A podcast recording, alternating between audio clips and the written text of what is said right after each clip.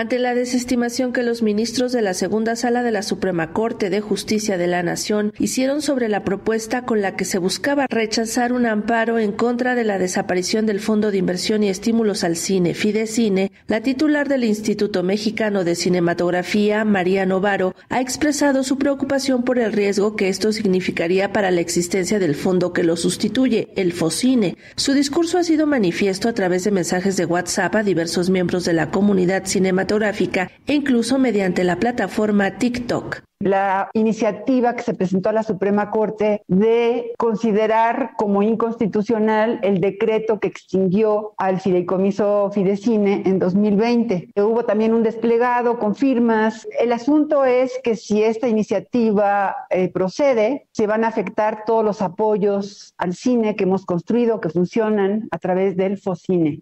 FOCINE utiliza el dinero que tenían antes los fideicomisos de manera combinada. Con ese dinero opera el FOCINE. El asunto es que si se declara inconstitucional el decreto que extinguió al Fidecine, vamos a entrar en un limbo jurídico. La razón de ser del FOCINE fue crear un instrumento que sustituyera a los fideicomisos, operando con su mismo presupuesto. Entonces quiero aclarar esto porque ha habido esta confusión, o se dice por qué no tener los dos. Fidecine y FOCINE no pueden coexistir. Quiero que tengan información porque estamos muy preocupados de que Focine se vea afectado o incluso deje de ser operativo. Por su parte, la comunidad cinematográfica ha manifestado su inquietud en torno a la desaparición del Fidecine, pues dicen los apoyos gubernamentales han posibilitado que la industria fílmica exista en México, como expresó a 24 horas el cineasta Arturo Mendicuti que se nos esté a punto de ir el Fidecine me parece gravísimo, porque de los tres fondos importantes que tenemos, que se nos vaya uno es súper grave. Es muy importante que siga existiendo cine mexicano y que no nos dejemos de solo que llegue el cine extranjero. Los financiamientos gubernamentales han hecho que la industria exista en México. Debido a las dificultades de la industria comercial, que ha sido bien difícil combatir contra los monstruos de Hollywood.